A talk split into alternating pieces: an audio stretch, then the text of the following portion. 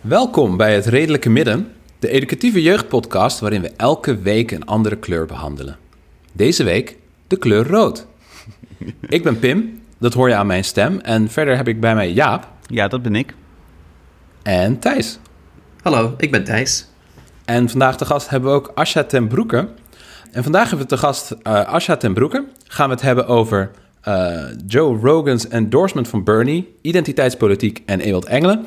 En gaan we even terugkijken op onze eerste maand het redelijke midden. Ik heb er zin in.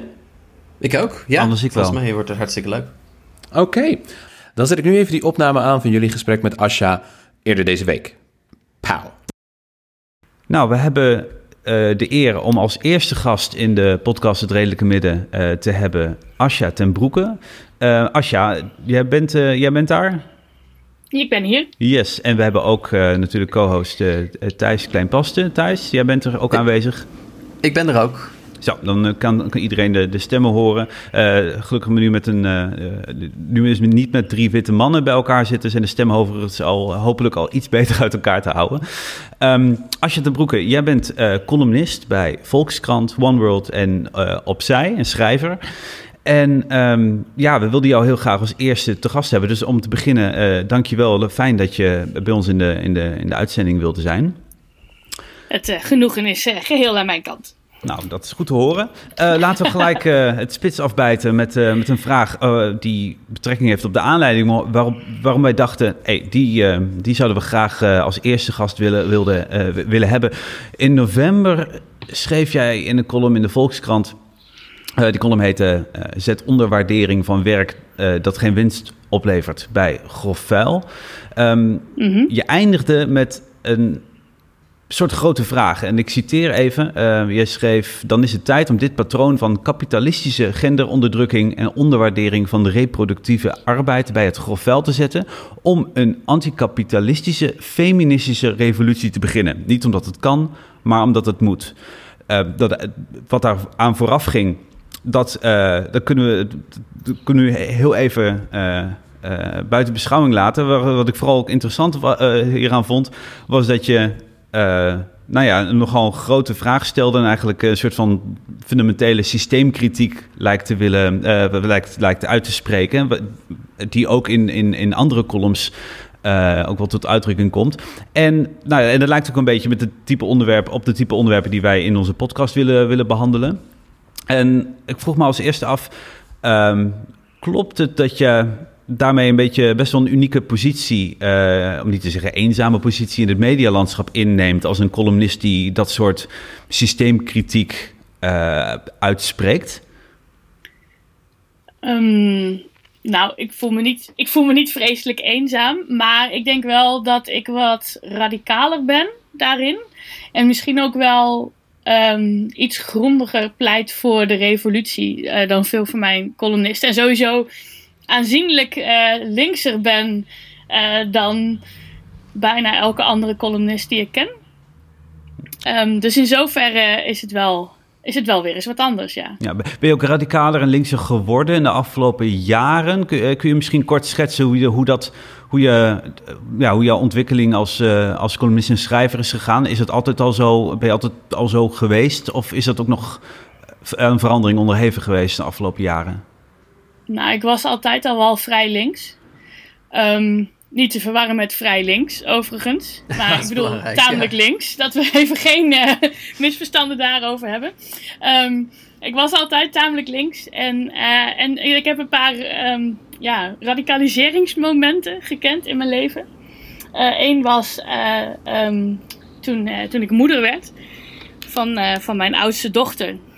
En, en eigenlijk een heel vrij, een heel acuut gevoel kreeg van deze wereld is niet goed genoeg. Eh, er zijn heel veel dingen die deugen, maar het is echt nog niet eens bij benadering goed genoeg voor dit kleine babytje dat ik hier in mijn handen hou. Ehm, we hebben klimaatverandering, er is seksisme, er is racisme, er is uitbuiting, er is armoede, er is milieuvervuiling, er zijn dieren die uitsterven. Ik vind dat vreselijk kut en ik wil niet dat als jij straks 15 bent en zelf politiek bewust, dat je mij aankijkt en zegt: Mama, waarom heb je niks gedaan? Dus dat was voor mij echt een enorme eh, drive en ook wel een enorm radicaliseringsmoment. Omdat ik begon te voelen toen voor het eerst hoe erg ik ook vervreemde van bijvoorbeeld linkse politieke partijen. Die toch behoorlijk gezapig waren. Toch ook wel vrij zelffeliciterend en tevreden met zichzelf. Ehm, en daarna waren natuurlijk de ontwikkelingen van de afgelopen jaren. Eerst de opkomst van de PVV. Forum voor Democratie, wat gewoon, vind ik, nog steeds ronduit een fascistische partij is.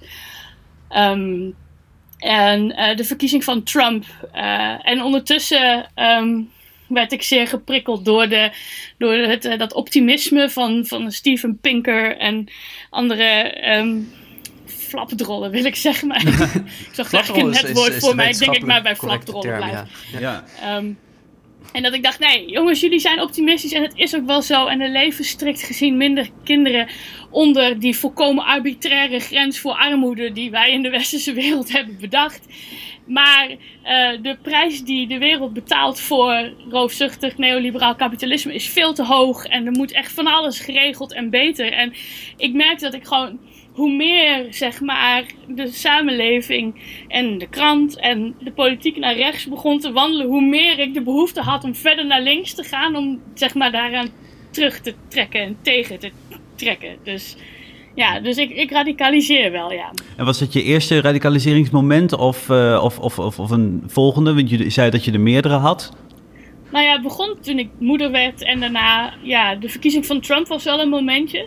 Hoewel ik nog steeds, het is niet echt een mijlpaal, want ja, het was wel een ander land. Ik ben toch wel ook wel erg begaan met wat er in ons land gebeurt. Maar de opkomst van Forum, um, dat was voor mij een belangrijk moment. Ik weet nog dat ik na de Tweede Kamerverkiezingen, de afgelopen Tweede Kamerverkiezingen, werd ik uh, samen met alle andere opiniecolumnisten van de Volkskrant gevraagd om de verkiezingsuitslag te analyseren in 150 woorden of zo. En iedereen was toen vreselijk druk met uh, dat de PvdA zeg maar tot aan hun sokjes was afgefakkeld. Uh, en dat was het te de te analyseren beweging uh, in de politiek. En ik, maar ik was veel gechoqueerder door iets anders. Namelijk dat bijeen geen zetel had gehaald. En Forum voor Democratie uit het niets twee. Ja. Ik vond dat dat was echt zo'n moment dat ik echt. Het was maar een heel klein bewegingje, hè, maar ik vond het zo veelzeggend. Dat een partij die echt vol gaat voor een betere wereld met meer gelijkheid en minder racisme en minder discriminatie. Echt goede mensen met echt door en door goede ideeën. Dat die geen zetel weten te halen en dat zo'n. Nu zoek ik een nette woord voor paardenlul. zo'n meneer als Thierry Baudet. Um, uh, met zijn ideeën over een zuiver en blank Europa uit het niets op twee zetels komt. Dat was vast echt, daar werd ik koud van. En toen dacht ik, nou ja, woorden die ik niet in, zeg maar, in het openbaar uh, uit, omdat ik uh, net meisje ben. En um, ik dacht wel, godverdomme. En dat was wel voor mij ook echt een moment dat ik dacht van, nou, we moeten echt, er moet wat gebeuren. En wel nu. Ja ik, ik, ik heb mijzelf ook enorm verbaasd over, over, over dat feit. En, um, en ook de schrik sloeg mij toen om het hart. Want we weten ook allemaal hoe dat is gegaan met de PVV. Die weliswaar de eerste keer zes zetels haalde. Maar ook uh, als, je, als je eenmaal voet, je voet tussen de deur hebt en in die kamer zit. Dan, dan begint dat vliegwiel pas echt op, op gang te komen. Hoe verklaar je dan... Um, hoe zou jij verklaren dat FVD dat succes kon boeken en bijeen dus niet? Um, nou, ik denk ten eerste dat ze beter georganiseerd waren. Mm -hmm. Hoewel ik dat, dat heel na vind om te moeten zeggen. Maar uh, Forum was, al, was al vrij snel een goed georganiseerde club die lekker kon leunen op een bestaande extreemrechtse infrastructuur. Mm -hmm. uh, wat helemaal buiten de schermen van en buiten de, de, zeg maar, buiten de blik van media om is gegaan. Ik wil ik herinneren dat Baudet niet eens was uitgenodigd voor debatten en dergelijke. Het was echt, uh, mensen waren een beetje uh, verrast. Zo van, oh, waar komt dit ineens vandaan? Pas daarna zijn journalisten, eh, zoals Hassan Bahara, goed gaan kijken. En die hebben daar toen hele goede stukken over geschreven. Over hoe die infrastructuur in elkaar zit. Dus ik denk dat dat een rol heeft gespeeld. Maar ik denk ook dat, eh, dat er een groep, eh, ehm, groep kiezers in Nederland is die heel erg gevoelig is voor eh, een zondebok. En die wordt ze door Forum geleverd in de vorm van iedereen die niet wit, eh, christelijk, westers is.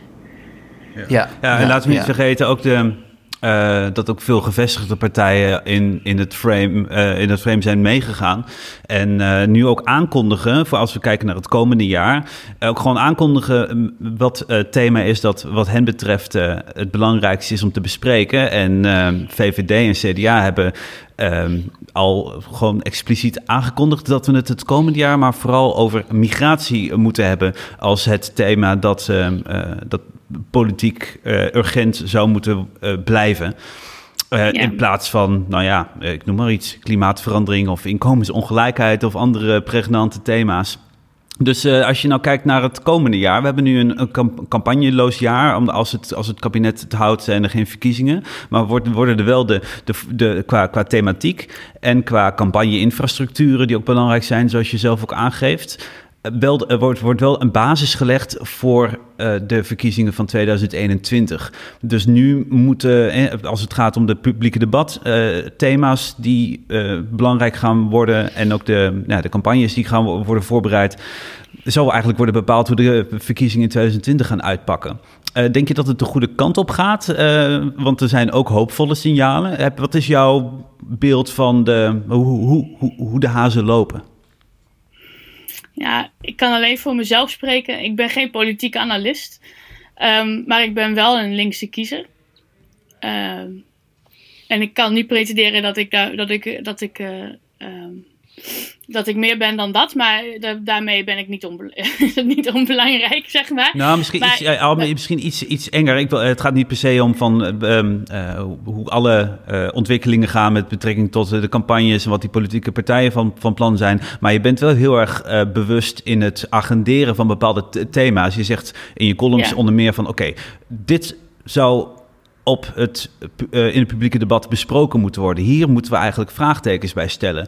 Dus Ja. eh, laat ik het dan iets enger formuleren of herformuleren. Denk je dat het, eh, nou ja, jou en, en, andere columnisten en, en politici en activisten gaat lukken om, ehm, nou ja, om het politieke discours te veranderen en het, het meer te gaan hebben over bijvoorbeeld klimaatverandering en, en antiracisme in plaats van eh, eh, migranten, eh, de, de, de Zwarte Piet toe te spelen? Ik weet het niet. Ik ben, ik, ik, ik, ik hink op twee gedachten. Ten eerste vind ik het heel hoopvol dat eh, ehm, eh, er onlangs uit een peiling bleek dat mensen nog steeds klimaat en onderwijs, zorg en huisvesting de belangrijkste thema's vinden. En dat vind ik ook, denk ik, de belangrijkste thema's eh, voorbij, eh, eh, naast zeg maar algemene ongelijkheid. En dat de belangrijkste thema's voorbij een verkiezing. Ehm, zeg maar ongelijkheid in de breedste zin van het woord. Ehm, maar ik, ben, ik heb zo vaak hoop dat ehm, eh, politieke partijen, zoals nou, de partij waar ik het meeste hoop voor heb, van de partij die nu in de Tweede Kamer zitten, zou dan GroenLinks moeten zijn, denk ik. Maar het is zo slappe hap altijd. Ehm, dat ik ook dan weer voorzichtig ben in. in, in ik durf bijna niet te hopen dat, dat daar een lampje aangaat en zegt: ja, we gaan. eh, we gaan serieus kijken naar ehm, of we bijvoorbeeld een, eh, een bepaald stelsel kunnen bedenken die eh, minder eh, neoliberaal kapitalistisch is. Of ehm, hoe we ehm, een ander economisch eh, systeem zouden kunnen importeren. Of hoe we binnen Kate Raworth's fucking donut kunnen blijven. Al is het maar alleen in Nederland. Dat soort, dat soort, dat is, is allemaal veel te radicaal, denk ik. Dus ik, ik, hoop het heel erg. die- maar ik heb er al een hard even- hoofd in. Kun je de, de, het voorbeeld, eh, de metafoor van die, van die donut even uitleggen voor eh, de, de luisteraars die daar misschien niet bekend mee zijn? Waaronder ik, zal ik eerlijk bekennen. Ja, ik zal, eh, natuurlijk kan dat. Eh, Kate eh Raworth is een econoom. Die heeft gezegd, je, hebt, in je hebt samenlevingen waarin mensen niet genoeg hebben. Niet genoeg geld voor, niet genoeg zorg, niet genoeg onderwijs, niet genoeg geld om hun kinderen fatsoenlijk te voeden en te kleden. En die, die samenlevingen, die maatschappijen en die mensen daarin, die hebben economische groei nodig. Die hebben meer middelen nodig en die moeten meer van de grondstoffen en hulpstoffen die wij eh, in de wereld hebben eh, verbruiken. Want ze hebben niet genoeg. En aan de andere kant heb je landen en samenlevingen met mensen die te veel hebben. En die meer verbruiken dan de aarde kan leveren. Uh, en de truc is om alle samenlevingen binnen de grens te brengen waarin niemand te weinig heeft en niemand te veel verbruikt. En uh, daar heeft zij dan een schemaatje van gemaakt. En als je dat uittekent, lijkt het op een donut. Ah, we zullen dat, ja. uh, een link naar de uitleg uh, toevoegen in de show notes van deze aflevering. Dus dan kunnen mensen daar nog meer over vinden. Ja. Wat, wat, mij opvalt, Asja, is dat als jij een stuk schrijft... En, volgens mij zag ik dit ook helemaal aan het begin van dit jaar... waarin de Volkskrant een soort vooruitblik publiceerde... met van, wat zijn jullie... Um, gewoon even een rondje langs alle columnisten. Wat zijn jullie voorspellingen? Wat zijn jullie verwachtingen? En jij zei van ja, het kapitalisme moet echt schop. Dat, zijn heel, dat is eigenlijk heel populair. Er, er, um, dat soort boodschappen die gaan als een, als een tierenlier. Misschien verkijk ik me daarop. Maar ik heb het idee dat je daar toch heel veel um, respons en positieve respons op krijgt. Um, en ja, dat ligt een beetje aan de bubbel. ja, misschien, misschien ook wel. Dus nou sommige ja, van mijn linkse kameraden zeggen ja, inderdaad, wat fijn. En anderen zeggen nou, ruk de gaskamers maar alvast uit. Uh, stel, uh, en die noemen me dan Pol Pot. Dus de, de warme ontvangst is een beetje afhankelijk van, de, van de, de, het gezelschap, zeg maar. Ja, nou ja, goed. Dus zoals we laatst ook op deze podcast zeiden, als iemand hier Pol Pot noemt, dan, uh, dan heeft hij eigenlijk al een dienst bewezen. Dan hoef je hem namelijk niet meer serieus te nemen. Maar, maar ik, ik, ik heb, ik heb zo het idee dat, zeg maar, ook als je, je partijen hoort zeggen van nou, migratie wordt wel een groot thema hoor, in 2020. Dat er een soort jacht wordt ge, of een soort, soort ja, um, jacht wordt gemaakt op een, op een kiezer die eigenlijk ja, helemaal niet, um, niet links is. Terwijl er een enorme groep link, wel linkse kiezers, zoals jij is, die zegt: Kom op, geef mij nou iets om uh, me achter te scharen. Geef mij iets om in. Uh, om, om mijn, mijn, ja, mijn, mijn, energie aan te wijden, om, om mee op straat op te gaan. Um, en, en, en, en dat doen die partijen niet. Dat, dat moet enorm frustrerend zijn. Ja, dat vind ik wel. Ik heb, echt, ik heb daar ook wel een column over geschreven, een paar zelf. Zo van, oké, als rechtse politici luisteren naar rechtse onderbuiken... en linkse politici luisteren ook naar de onderbuiken van rechtse mensen... wie luistert er dan naar die van mij?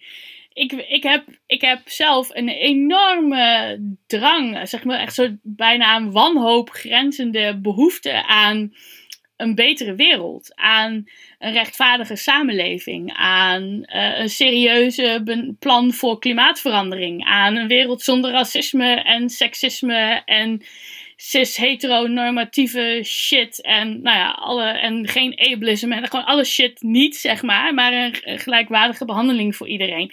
En het punt is, die denkbeelden, die zijn er wel. Um, ik word zelf bijvoorbeeld uh, erg gelukkig van uh, uh, George Monbiot. Die schreef, dat is een, Britse columnist bij The Guardian. en hij schreef een boek dat heet Uit de puinhoop. Het is zelfs vertaald. Um, en hij schreef daarin een plan voor een, ja, een betere samenleving. Als ik daarover lees, ik kan, wel, ik kan het wel even bijpakken als jullie dat leuk vinden. Um, over wat hij wil, zeg maar, met een samenleving. Er staat een soort beginselverklaring in dat boek. Mm-hmm. Uh, van dit is, dit is zeg maar uh, hoe wij vinden dat de samenleving zou moeten werken. En dan gaat mijn hart echt zingen. Ik zal, ik zal even wat delen, want ik had het klaargelegd. Um, oh, tof. Ja, ja, ja. Ja. We willen leven in een wereld die wordt geleid door empathie, respect, rechtvaardigheid, generositeit, moed, plezier en liefde. We willen leven in een wereld die wordt bestuurd op basis van te goede, trouw gevormde oordelen, ondersteund door bewijsmateriaal die op transparante wijze tot stand zijn gekomen en waarover verantwoording wordt afgelegd. We ja. willen leven in een wereld waarin de vruchten van onze arbeid en de natuurlijke hulpbronnen die we gebruiken in brede kring eerlijk verdeeld zijn, waar gedeelde welvaart algemeen wordt nagestreefd en waar het doel van het economisch leven bestaat uit de verwezenlijking van welzijn voor allen. We willen leven in een wereld waarin alle mensen zich veilig en geborgen kunnen voelen. We willen leven in een wereld waarin trots en standvastig steun wordt geboden aan mensen die hulp nodig hebben, waaronder aan mensen die gevlucht zijn voor gevaren en vervolging in het buitenland. Dat soort dingen, weet je. Dit is, Ja. ik, het heeft 16 punten. Ik zal ze niet allemaal voorlezen, maar ik vind wel Nee, dat iedereen dat boek moet Het is lezen. toch... Dat is toch het redelijke hoe, eh, ja, weet je, het is verbijsterend hoe, hoe vanzelfsprekend dat zou moeten klinken. En hoe ver dat, eh, dat, dat weg lijkt in, ons, eh, in, in onze wereld. Het is ook Gekmakend op een. Eh, eigenlijk. ja, ik kan, ik, kan het ook weinig anders zeggen. Ik wilde je vragen. Je, je, je zei zojuist. ehm, ik heb, er zijn een aantal momenten die ik zou kunnen aanwijzen. Toen vond er een radicalisering plaats. En het belangrijke daarin was toen je voor het eerst moeder werd. Ehm, er zijn ouders die reageren op het ouderschap. die, gaan heel, die gaan ineens heel angstig zeg maar, ja, hun eigen hoekje beschermen. Die worden helemaal bang voor de wereld. Bij jou vindt het tegenovergestelde plaats. Eh, ja, jij, jij, jij zegt, ik, ik wil verdommen dat die wereld een fatsoenlijke plek is... waar mijn kind eh, eh, goed eh, kan, kan, kan opgroeien... en waarin ik niet later de terechte vraag eh, krijg van... eh, waarom heb je te weinig gedaan? Waarom is de wereld zoals die is, et cetera? Ehm, eh, een, een, een thema in jouw columns is eh, hoezeer je ook eh, is, is, hoe sterk je altijd het, het eh, nee, een soort verband legt of een, of een ehm, dat er een synthese ehm, is in jouw columns tussen het persoonlijke en het politieke. Ehm, jij maakt jezelf en je eigen ervaringen en, soms ook de ervaring van je kinderen inzet van eh, een, column om een politieke boodschap ehm, eh, te, eh, over het voetlicht te brengen. Kun je daar iets over zeggen? Daar kan ik voor alles over zeggen. Ik heb. de, een van de slogans van de tweede golf feminisme was natuurlijk: het persoonlijke is politiek. Eh, Ja. Maar het politieke is ook persoonlijk. En dat is echt voor mij een heel belangrijk thema in, in zo'n beetje alles wat ik schrijf. Eh, omdat ik dat ook, ik ervaar dat ook in mijn dagelijks leven gewoon heel nadrukkelijk zo. Ehm, zeker um, uh, nadat ik, werd, ik werd vier, vijf jaar geleden werd ik ziek. Mhm. En ik bleek een auto-immuunziekte te hebben. Uh, dus mijn, mijn eigen lichaam valt cellen in mijn lichaam aan, waardoor ik ziek word van mijn eigen immuunsysteem. Ja. Uh, waardoor ik elke dag pijn heb pijn aan mijn gewrichten en allerlei andere klachten. En mijn nieren werken niet altijd goed. En dat is echt, dat is heel zwaar. Het heeft een tijd geduurd voordat we door hadden wat er aan de hand was. Um, uh, maar sindsdien ervaar ik, zeg maar, bijvoorbeeld neoliberalisme en het mensbeeld dat daar aan vasthangt. Zoals, hé, je bent verantwoordelijk voor je eigen succes en slagen. En als je maar wil, kan je alles bereiken. En kan niet, bestaat niet. En dat soort ideeën, zeg maar, de impact daarvan op hoe ik mij van dag tot dag voelde nadat ik ziek was geworden en niet meer fulltime kon werken, bijvoorbeeld. Of financieel afhankelijk werd van mijn man omdat ik niet meer in staat was om een fatsoenlijk salaris te verdienen als onverzekerde ZZP'er. Um, zeg maar, de emotionele impact die politieke denkbeelden kunnen hebben. En waar, hoe, hoe ik daar dan van dag tot dag mee worstelde. Dat was voor mij zo'n keerpunt dat ik eens begon te begrijpen. Dat een, een ogenschijnlijk abstract politiek denkbeeld of een beslissing ver weg in Den Haag gewoon leidt tot tranen aan de keukentafel. En dat is niet alleen voor mij, maar dat geldt voor, ik denk, bijna alle mensen. Mijn dochter, ja. mijn oudste dochter, inmiddels is een tiener. Um, uh, die, uh, die barst wel eens in tranen uit om, uh, als ze iets ziet over klimaatverandering, wat haar heel erg aangrijpt, zoals de bosbranden in Australië. Ja. En dan denk dan kijk ik daarna en denk ik, ja, ik vind het, had ik haar, tegen moeten beschermen, had ik dan, dan denk ik, nee, dit is eigenlijk de enige juiste reactie. Mijn kind is zeg maar nog niet afgesto zo afgestompt als volwassenen zijn. Zij voelt nog persoonlijk, omdat wij zeg maar uit empathie voelt zij nog heel persoonlijk en acuut uh, mee met het leed van mensen, maar ook dieren in Australië die, die daar heel direct lijden onder de gevolgen van klimaatverandering. En ik denk, ik geloof dat mensen, zeg maar, alle mensen de mogelijkheid hebben tot empathie en tot meeleven. En dat wij ook, omdat we zulke sociale wezens zijn, allemaal geneigd zijn om mee te leven. Um, dat, uh, dat dat eigenlijk de enige juiste reactie is op, uh, op een wereld waarin er van alles nog niet klopt en van alles nog niet deugt, is om daarvan van streek te raken. En dat persoonlijke van, van het politieke ook zo te ervaren. Uh, en dat ook te blijven benadrukken. Want het, het, alternatief is dat je er een zekere zakelijke houding eh, t- aanneemt ten aanzien van het leed in de wereld, eh, dat je afstandelijk wordt eh, en Ja. beschouwelijk. En ik weet wel dat in de journalistiek is dat de gewenste houding. Dat noemen we dan objectiviteit. Ja. Maar ik vind dat niet gewenst. Ik vind het niet gewenst om, om de afstand tussen mij en de dingen die ik in de wereld zie en die ik voor verbetering vatbaar vind, om die kunstmatig nog groter te maken. Ik wil daar dichtbij zijn. Dus het blijft voor mij ook gewoon tijdens het schrijven altijd heel belangrijk. Ik voel die dingen ook gewoon heel acuut. En ik vind dat ook goed. Ik vind het heel goed om het politieke en het persoonlijke voortdurend bij elkaar te brengen en met elkaar te verknopen. Ja, je zou kunnen zeggen, eh, eh, als, je, als je niet eh, dagelijks bijna tot, tot woede of dagelijks tot groot verdriet gedreven wordt bij het lezen van het nieuws, eh, dan, dan, dan, dan ben je niet objectief. Want objectief gezien is wat er gaande is in de wereld afschuwelijk. Ehm, in, in hoeverre zou jij zeggen van, nou, hè, jij zegt ieder mens is in staat tot empathie. Uh, dat betekent ook dat er een grote last op de schouder van linkse mensen ligt. Ja, een last of een, of een opgave om actief kwetsbaar te zijn. Publiekelijk kwetsbaar te zijn. En die kwetsbaarheid ook niet te verbergen, um, maar als een. Um, ja, bijna als een, als een, als een, als een politieke.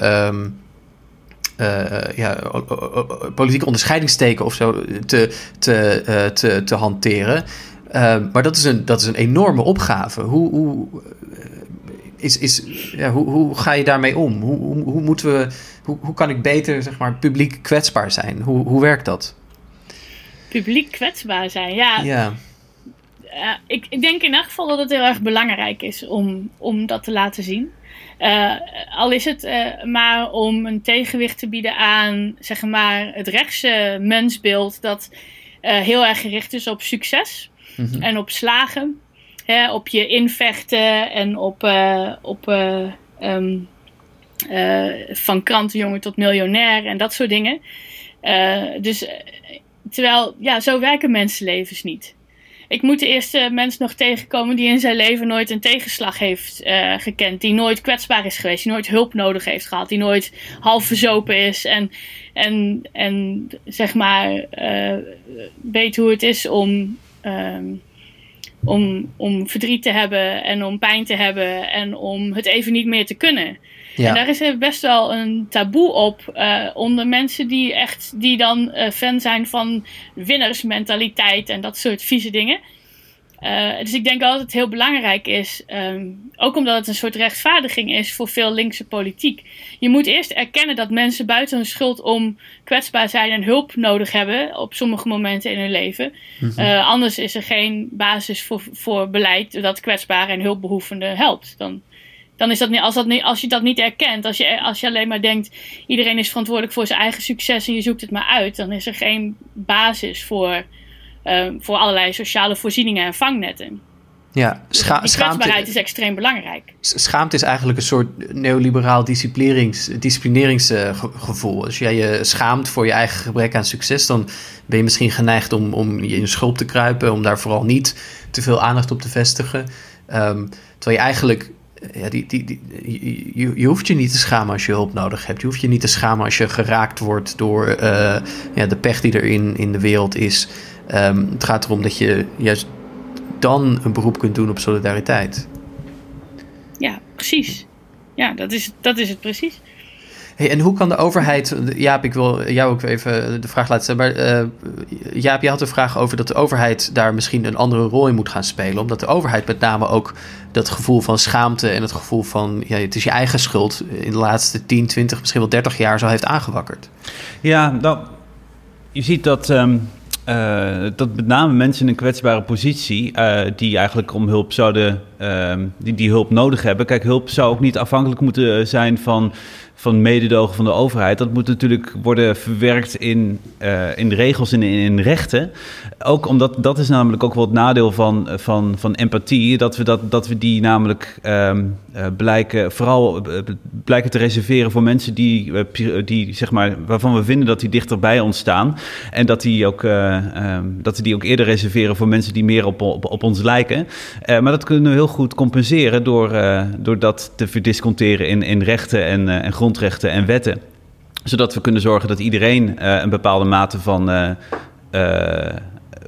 nou ja, van, van mededogen krijgt in de vorm van bijvoorbeeld steun en, en, en, en, en, toe- en toelagen en eh, ehm, eh, toeslagen en dat soort zaken. Maar als je kijkt naar de toeslagenaffaire, zie je dat er eigenlijk sprake is van geïnstitutionaliseerd wantrouwen. Wantrouwen van, eh, eh, door de overheid van, van de burger. En, en dat werpt de vraag op ah, of, we, of wij als burgers eh, de overheid nog wel kunnen vertrouwen. Ehm, en, maar dat raakt aan een ander punt van een recente column van jou, Asja. Want eh, wat ook nodig is, ook als we een linkse overwinning willen in politiek opzicht, is dat we wel ook het vertrouwen nodig hebben dat de, de overheid, eh, de politiek die uiteindelijk leidt tot de overheidsbestuur, daadwerkelijk ook in staat is om de wereld te verbeteren. Want als we dat vertrouwen verliezen, dan, nou ja, dan gaan we ook niet op ze stemmen. En dan stemmen we eerder eh, op, eh, op een partij die belooft een andere groep in ieder geval nog zwaarder te straffen dan onszelf. Wat ook een mogelijke verklaring is voor rechtse overwinningen.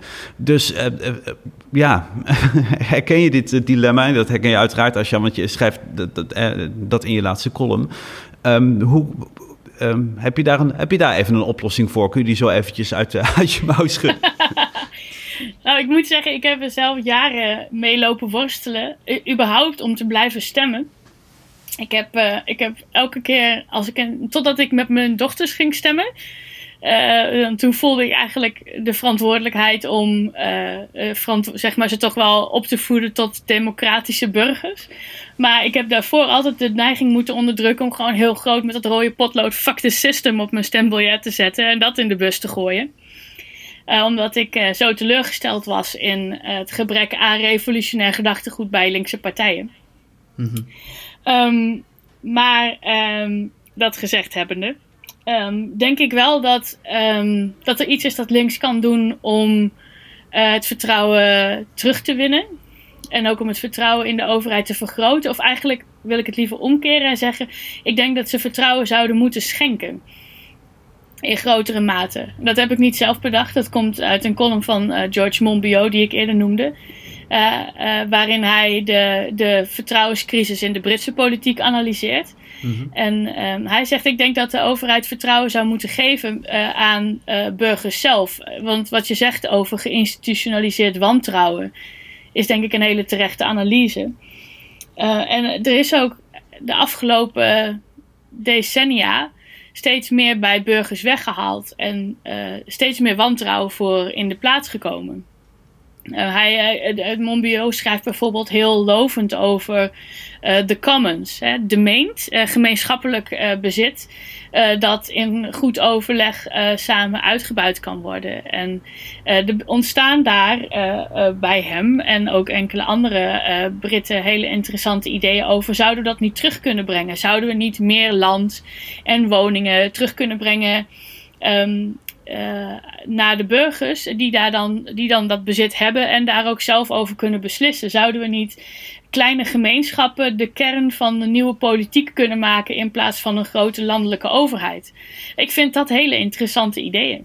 Ja, ja. De meent vind ik een prachtig woord. Ik, ik realiseerde me niet dat dat de vertaling van, van, de, van de commons is. Ik ken wel wijken die dan de meentgronden heten of zo, maar ehm, ja. De meent in Rotterdam, eh, waar ik volgens mij straks eh, een biertje ga drinken. Maar, ja. ja.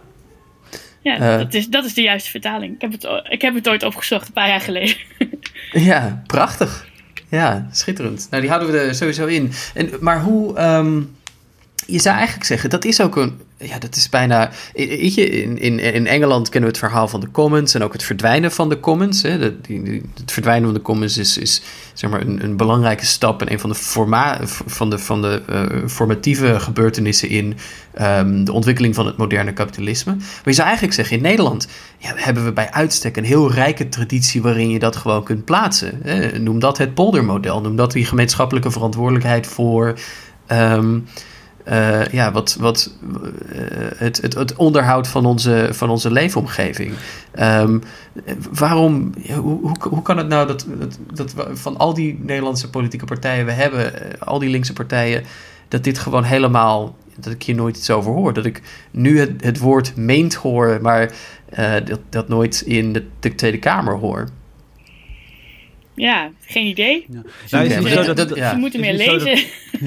Nou, is, het is de analyse van bijvoorbeeld eh, Willem Schinkel niet zo dat eh, zeg de moderne sociaaldemocratie, eh dat de, grote fout die daarin is gemaakt is dat, eh, dat elke individuele medeverantwoordelijkheid, bijvoorbeeld voor je, eh, je lokale, voor, je leefomgeving of voor je eigen werk, dat is allemaal is weggeabstraheerd en dat je alleen eventjes nog echt burgerschap kunt uitoefenen, maar dan op een, en, en, en, een, een volk zeg maar kan zijn of een, of een, een, eh, ehm, een groep burgers kunt zijn even in het stemhokje, maar juist eh, eh, eh, op een ultiem individuele manier. Terwijl, je, niet, terwijl het daarbuiten eigenlijk amper meer plaatsvindt. En dat het dus is uitbesteed aan, aan geprofessionaliseerde instituties op, op grote afstand. En dat, ehm, eh, nou ja, dat dat misschien wel problematisch is, omdat je, nou ja, zeker als die zo op afstand opereren en, en, en, en eh, gebureaucratiseerd zijn, eh, niet transparant opereren, eh, dat daarmee elke individuele, betro- ja, individuele betrokkenheid van, van mensen eh, bij al die maatschappelijke processen die daarmee georganiseerd worden, eh, geërodeerd is. En dat dat misschien ter- teruggebracht kan worden door misschien op lokaal niveau kleiner te beginnen. En dat, daar zie je ook wel aanzetten toe met eh, coöperaties en zo. eh, en, en, en manieren om, eh, van, van burgers om zelf eh, in een wijk dingen te organiseren, bijvoorbeeld. Maar ehm, eh, ja, zie daar maar eens eh, Take the, grote take the power te back. geven. Ja.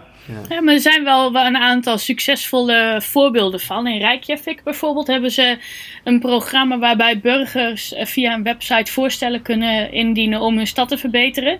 En vervolgens mogen eh, andere burgers daarop stemmen.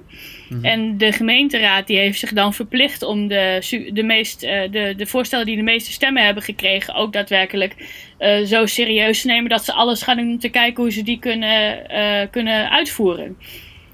Dat soort, Ja. ik bedoel, dat soort dingen, dat werkt. En is Reykjavik natuurlijk een kleine stad, relatief voor een hoofdstad, in een klein land. Eh, dus de politiek in IJsland is sowieso aanzienlijk overzichtelijker dan in Nederland. Maar ik denk wel dat op lokaal niveau juist dat soort dingen, directe inspraak, ehm, controleerbaarheid, eh, goed contact met de politici. ehm, budgetten die worden vrijgehouden voor dingen die de burgers willen, in plaats van voor alleen de dingen die de politici en het bedrijfsleven bedenken, dat dat wel echt een hele positieve invloed op onze samenleving kan hebben. Ja, nou en, en wat ook weer uit dit voorbeeld spreekt en wat Monbiot dan ook benadrukt is, eh, als je macht wil delen, als je verantwoordelijk, eh, als, je, als je dat wil doen, eh, dan moet je de macht ook echt schenken. Dan moet je niet, eh, zoals in Nederland heel vaak gebeurt, alleen maar ja, inspraak organiseren, wat, wat meer een beetje lijkt op een soort publieke, publieke therapie en dan zeggen, nou bedankt voor uw woordje, u mag nu gaan en nu gaan de politici het weer bedisselen. Ehm, maar dan ook echt die je committeren aan zeggen, nou oké, als, als, als burgers dat onderling doen, dan hebben wij ons bij voorbaat ge, gecommitteerd aan, aan de uitkomst daarvan en zullen wij dat doen. Want dan deel je macht. Dan is het dus Ja. niet een, eh, ja, een, een sch- een schaamlab voor iets anders, maar dan heb je werkelijk macht uit handen gestaan. Ja. Asja, ehm, jij bent wetenschapsjournalist. Ehm, Is er nou ook volgens jou een verband tussen het hanteren van een ja, wetenschappelijk perspectief op de wereld? Dus je, je zegt, nou, je, je vertrekt vanuit empathie, vertrekt vanuit een heel menselijke maat. Maar is er een verband met een wetenschappelijk perspectief op de wereld en ehm, progressief zijn? Dat is een moeilijke vraag. Je zou het hopen. Want wetenschap is natuurlijk uit, de aard, zeg maar, ja, misschien is progressief niet het goede woord, maar het is wel anticonservatief. En want wetenschappers zijn altijd op zoek naar eh, eh, nieuwe ontdekkingen en vernieuwing en verbetering van hun ideeën en hun theorieën. En wat zou er mogelijk niet kunnen deugen.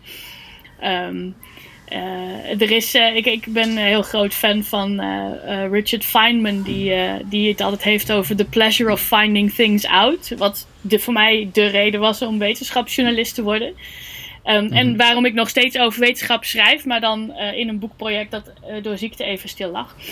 Ehm, maar zeg maar, dat genoegen ervan, eh, plezier in de natuurlijke wereld en ook het respect eh, wat hij heeft voor, eh, voor de natuurlijke wereld.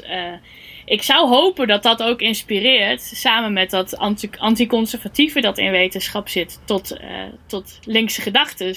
Maar aan de andere kant, ik heb mij vele jaren verdiept in de evolutiepsychologie bijvoorbeeld. En eh, in eh, wetenschappers die onderzoek doen naar de aangeboren verschillen tussen mannen en vrouwen, om te weten dat ehm, er ontzettend veel conservatieve politiek kan doorcijpelen in wetenschappelijk onderzoek. En eh, dat er dus ook rechtse wetenschappers zijn die de wetenschap gebruiken om een conservatieve wereldbeeld bevestigd te zien. Zeker de evolutiepsychologie eh, is daar eh, extreem goed in om jaren 50 taferelen via wetenschappelijke, semi-wetenschappelijke sluiproutes eh, op, op, op bijvoorbeeld prehistorische eh, mensen te plakken. Ja, ja, ja precies. Die, die, die dan zeggen van god, de, de, de, de verstilde maatschappelijke verhoudingen uit de jaren 50, die helemaal het resultaat zijn en het product zijn van de sociale verhoudingen, van de economische verhoudingen, van menselijk ingrijpen. Dat is eigenlijk precies hoe de holbewoners ook met elkaar omgingen. Dus ja, goed, daar kun je nou helemaal niks aan doen. Ja, ja. Ja. dat, ik, heb, eh, de- de- ik wil daar nog steeds een keer een, een heel groot stuk over schrijven. Over hoe in de evolutiepsychologie eh, conservatieve politiek eh, eh, is verkocht onder het mom van wetenschappelijk onderzoek. Daar, zijn, daar is echt ontzettend, echt vreselijk fascinerend. Maar ook wel ergens pijnlijk. En ik heb mij, eh, zeg maar, als eh, overtuigd feminist ook altijd wel zwaar tegen verzet. Tegen elke keer als dan weer zo'n wetenschapper als eh, David Buss bijvoorbeeld kwam met een of andere super gedateerd stereotyp man-vrouw beeld. En dan zei ja, dat is allemaal, zit allemaal vast in onze biologie en onze genen, want zo ging het in de oertijd ook al. Terwijl hij daar geen Mhm, bewijs voor mhm. had.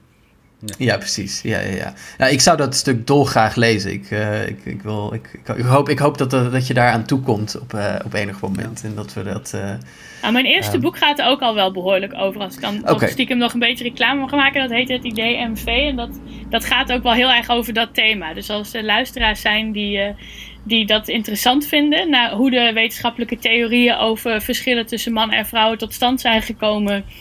Eh, en wat daar ook allemaal bij mis is gegaan. Dan, eh, ja, dan moeten ze gewoon mijn boek lezen natuurlijk. dat, dat moeten ze zeker doen. We zetten hem in de, in de show notes ook. Ja. Het idee MV. En waar- Ehm, zodat mensen dat kunnen opzoeken. En waar kunnen mensen jou nog meer eh, vinden op, op internet?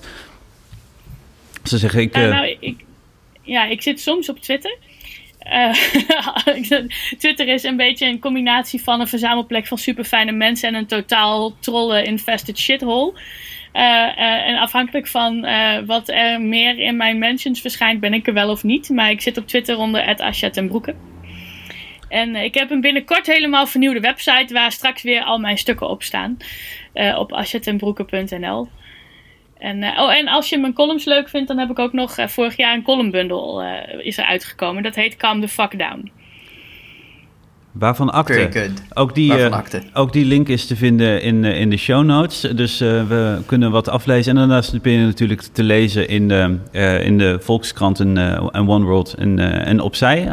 Als dat ook nog eh, eh, eh, voort blijft bestaan. Ehm, Ja, eh, laten we hopen. Asja, heel erg bedankt voor eh, je deelname aan, eh, aan het redelijke midden. En, eh, en we, we spreken je in de toekomst graag nog een keer. Eh, nog tot slot, voordat je, je volgende boek eh, af is... en stel we hebben de, de andere al uit... heb je nog iets anders dat nu op je nachtkastje ligt... dat, eh, eh, wat je aanraadt om, om, om te lezen als, als afsluitende tip... waar we onze avonduren mee kunnen vullen? Eh, ik heb eh, momenteel op mijn nachtkastje naast eh, ehm, eh, eh, Capital van Marx, in het kader van Kent je klassiekers, heb ik Ronald Purser's Mac Mindfulness liggen. En dat vind ik tot nu toe, ik ben over de helft, een heel eye-openend boek over mindfulness en hoe dat eigenlijk een neoliberale clusterfuck is. Het redelijke midden.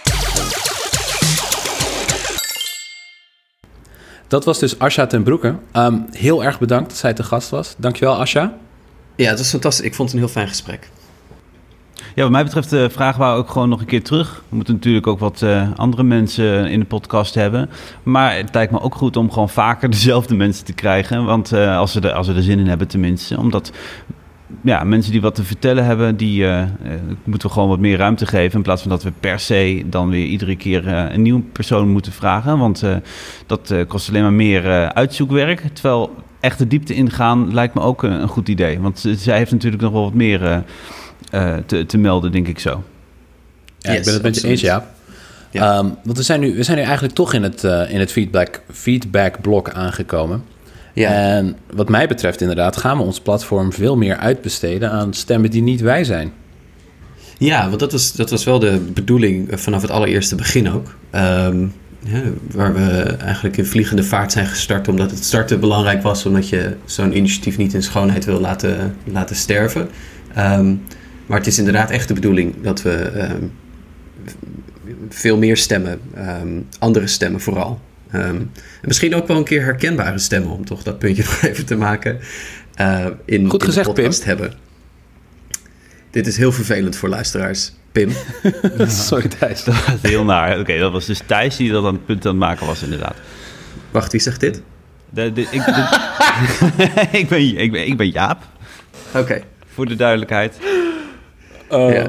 Ja. Nee, zeker. Want in, het begin, eh, we, eigenlijk hebben we onszelf een beetje op een 3-0 achterstand gezet door eh, een, eh, een podcast te beginnen die zich ten doel, ten doel stelt om, ehm, nou ja, een, een linkse revolutie te bewerkstelligen en dan op een intersectionele, intersectionele manier. Dus met ehm, eh, primair ook veel aandacht voor gelijkwaardigheid, antiracisme, tegengaan van seksisme.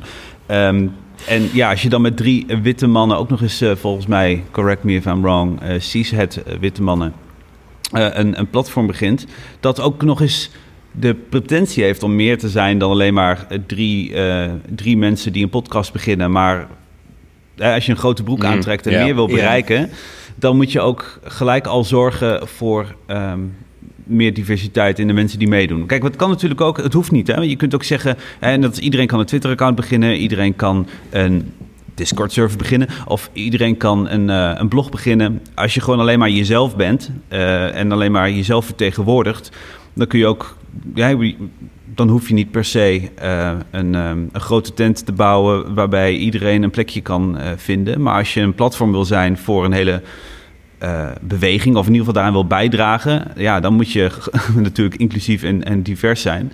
En dan hebben we Ja. gelijk, eh, dan- hebben we een, een flinke opdracht om, ehm, eh, om, om, om die verbreding eh, mogelijk te maken. Ja, wat dat Ja, betreft precies. ben ik ook blij dat, eh, dat de Discord bestaat, dat we die hebben opgericht. Um, want je merkt in, eh, in een gesprek met ons drie op de podcast, word je, er wordt je niet echt op je blinde vlekken gewezen, zoals dat nu gebeurt in de Discord. Je merkt, we wilden daar een, eh, een wat inclusieve en veilige plek voor linkse mensen creëren. Maar eh, dat blijkt moeilijker dan gedacht. Zeker als drie mannen daar ineens eh, denken dat ze, daar, eh, dat ze dat wel kunnen. En Ja. ja. Nou, vooral mensen van kleur, die zijn nog ondervertegenwoordigd daar. Wel veel goede man-vrouw verhouding. Ook qua, mm, nou ja, qua neurodiversiteit en qua ehm, eh, gender en, en eh, LGBT-vertegenwoordigheid is het, eh, vertegenwoordiging is het eh, een, een, een diverse club. Eh, maar eh, nou, dat mag, mag zeker nog eh, wat, eh, wat beter.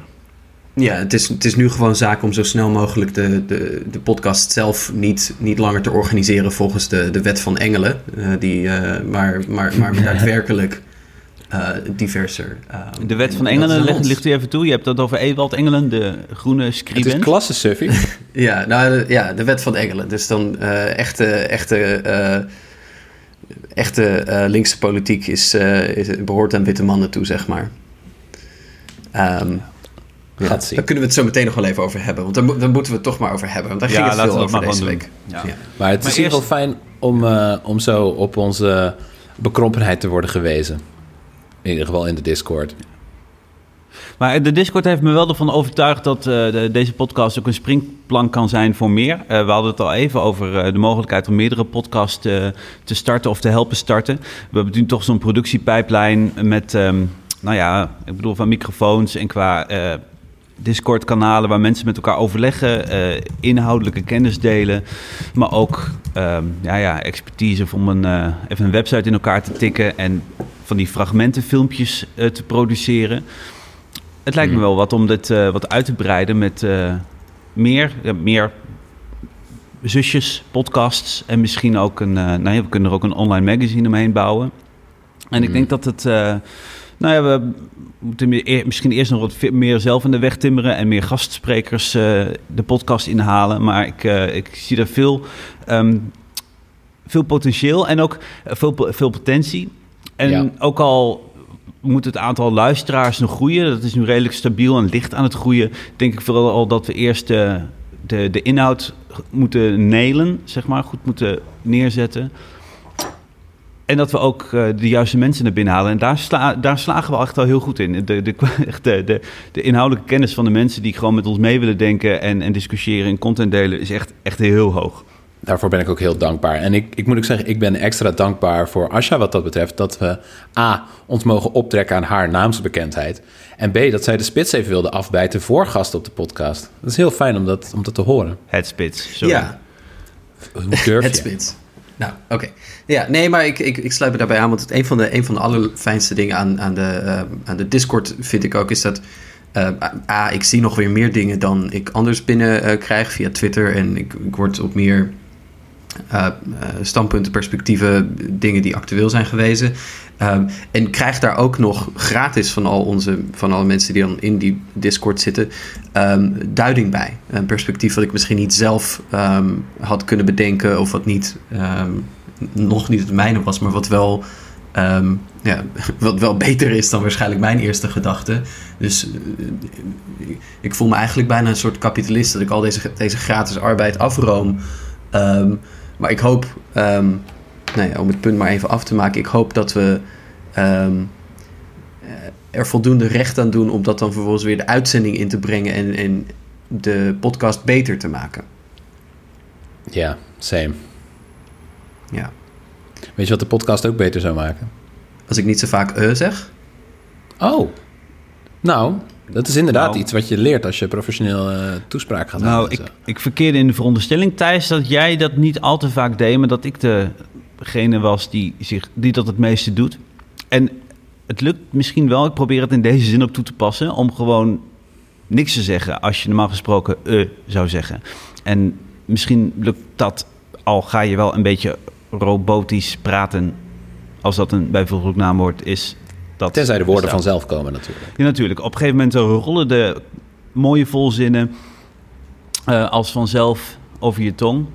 Zoals de spits afbijten, wat overigens gewoon juist is. Ja, eh, ik zag dat je in de Discord een linkje deelde naar, eh, naar zo'n standaard verhaal van... eh, ja, sinds 500 jaar geleden is het altijd het spits afbijten geweest. Maar omdat mensen het zo vaak fout zijn gaan doen, zijn mensen de, is de vandalen het sinds 1961 of zo wel oké gaan vinden. Want anders blijf je, blijft het gezegd... Nee, is flauw. Taal mij- is fluïde, taal Ja. is fluïde, net als gender en een linkse samenstelling. Nou, nou, sterker nog, ik bedoel, ik had ook gelijk spijt dat ik eh, jou eh, quote-unquote verbeterde door het spits afbijten te zeggen. Omdat het echt ook een, eh, hoe zeg je dat? Klassistisch, klassicistisch? Klassicistisch? Ja, nou in ieder geval een, een, een, een vorm van onderdrukking is van, eh, eh, omdat nou ja, met name witte hoogopgeleide mensen over het algemeen betere taalbeheersing eh, hebben. Of beter in ieder geval dat beschouwen als een, als een onderscheidende kwaliteit. En dat ook inzetten Hmm. om eh, mensen die eh, nou ja, volgens die graadmeter minder goed zijn in Nederlandse taal, een dt-fouten maken enzovoorts, dat als een onderdrukkingsmechanisme gebruiken.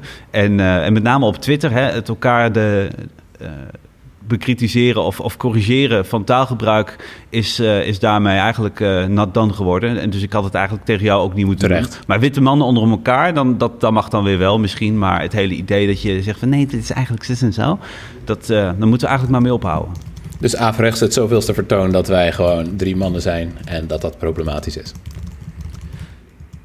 Ja, maar aan, de andere kant, weet je, je moet ook, het is ook zoiets van, ehm, eh, je, eh, je moet ook je eigen space, zeg maar, je eigen ruimtes, ehm, wat het, eh, emanciperen. Dus er moeten ook een, een, een, er moeten ook witte mannen podcasts zijn die ehm, andere witte mannen, zeg maar, de wereld van eh, witte mannen wat progressiever maken. Dus ehm, eh, dat- kijk, het, de, wereld is natuurlijk niet eh, volledig eh, divers en... en ehm, eh, nee, ik kom hier... Dat is weer zo'n zin waar ik niet uitkom, maar... eh, daar, wil je gewoon zeggen, hey, wij witte mannen moeten ook deel uitmaken van die beweging? Ja, kijk, het moet in ieder geval geen beletsel zijn om in ieder geval mee te beginnen. En ehm, eh, Ja. ja, het is iets... eh, bl- blijft iets om aan te werken. Ik denk dat we eh, verder moeten. Met, wel- wat zijn andere eh lessen Thijs, die ben jij nog ergens diep in teleurgesteld? Diep teleurgesteld in onze podcast bedoel je? Of in Ja. de... Ja, hoe, schiet, hoe schiet jij tekort? Jij in het bijzonder. Eh, specifiek ik. Ja, Ehm, alleen jij. Waarom ben je slecht? Nou, ik denk wel dat ehm, het leerproces om, ehm, om bij kritiek niet op je taas getrapt te, te, te reageren, is denk ik een, eh, een, een, een constante. Ik kan denk Hmm. ik soms wat eh, defensief reageren, dat is ongezond. Ehm, dus ik zou daar wel, ja, daar, daar, daar moet, dat, is, dat, is, dat is een, dan ga ik het in heel kapitalistische termen zetten, maar dat moet ik een blijvende investering ehm, in doen om daar, ehm, nou ja, ehm, weet je, het is geen leren als het niet een beetje pijn doet. Dat was vroeger al zo met Latijnse rijntjes stampen. En dat is nu nog steeds zo. En dat is prima. Dat is niet Ja. erg. Wij, wij hebben het makkelijk, maar dat maakt het niet per se makkelijk. Nee, nee. Maar is het, ja, maar, dat denk ik wel. Als het niet, als het niet confronterend is, als het niet, ehm, dan is het ook niet een echte, dan heb je ook niet echt geleerd. Dan heb je niet echt vooruitgang geboekt. Nee. Dus, ehm, nou ja, dat, dat is, maar dat is puur, puur persoonlijk waar ik, eh, ehm, zou ik dat zeggen. Ja, je wilt niet streng zijn voor jezelf, maar wel eerlijk en open voor kritiek. Ja. Ja. En ja, heb jij nog iets?